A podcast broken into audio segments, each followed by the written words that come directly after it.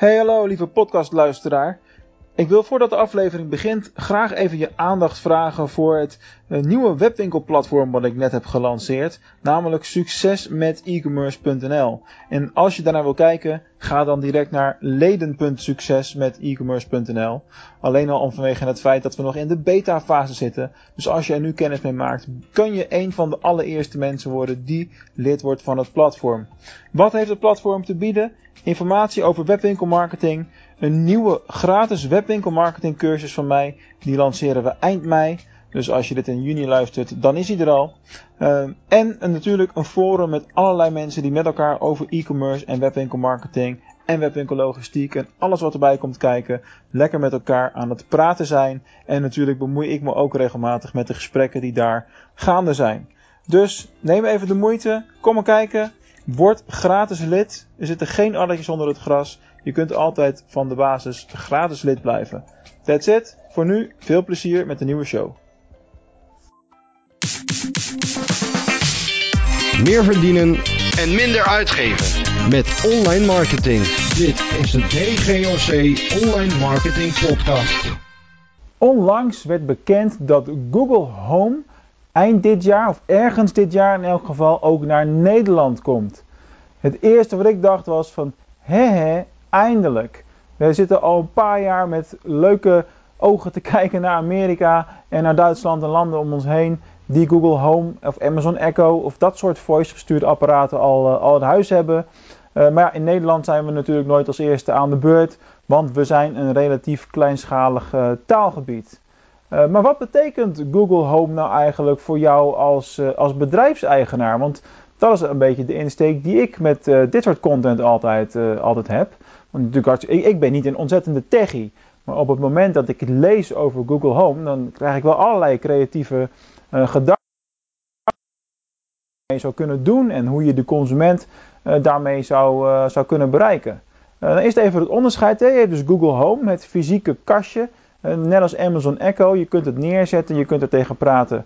Uh, en daarnaast heb je het ook uh, Google Assistant, dus de assistent, die, de applicatie op je telefoon, uh, waar je ook dus de, de spraakfunctie mee kan, uh, kan gaan gebruiken.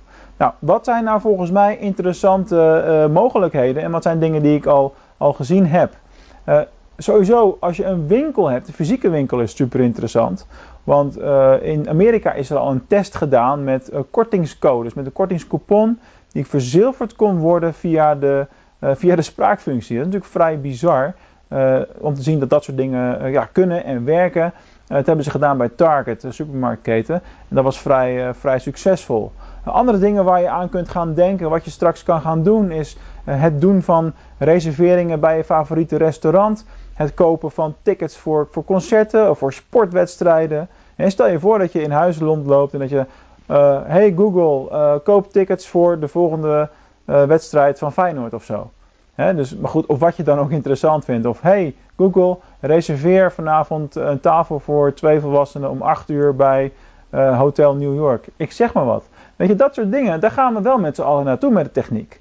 En daar moet je als bedrijf klaar voor zijn. Dus wat zou jij als bedrijfseigenaar nu kunnen doen, nu moeten doen, om, om daar al op in te spelen? Je moet vooruitdenken. Dat is wat strategisch denken uh, inhoudt natuurlijk. Nou, waar, wat nu het moment is om naar te gaan kijken, is het ontwikkelen van apps uh, die kunnen aansluiten op die dienstverlening van, uh, van Google Home.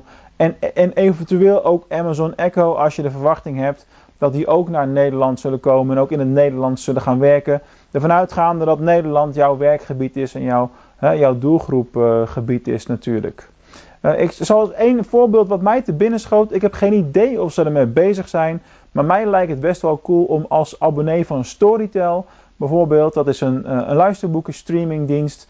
Um, als je geen idee hebt wat dat is, dat is hetzelfde als dat je Spotify hebt, puur voor muziek.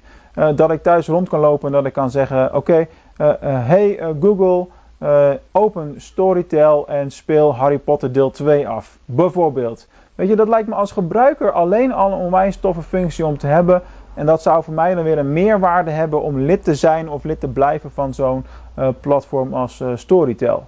Nou, laat je creativiteit de vrije loop. Denk er zelf ook eens over na. Als je toffe ideeën hebt, uh, laat het mij weten. Ik vind het altijd interessant om op dat soort momenten, uh, over, over dat soort dingen uh, feedback te ontvangen. Nou, wil je echt serieus met dit soort dingen aan de slag?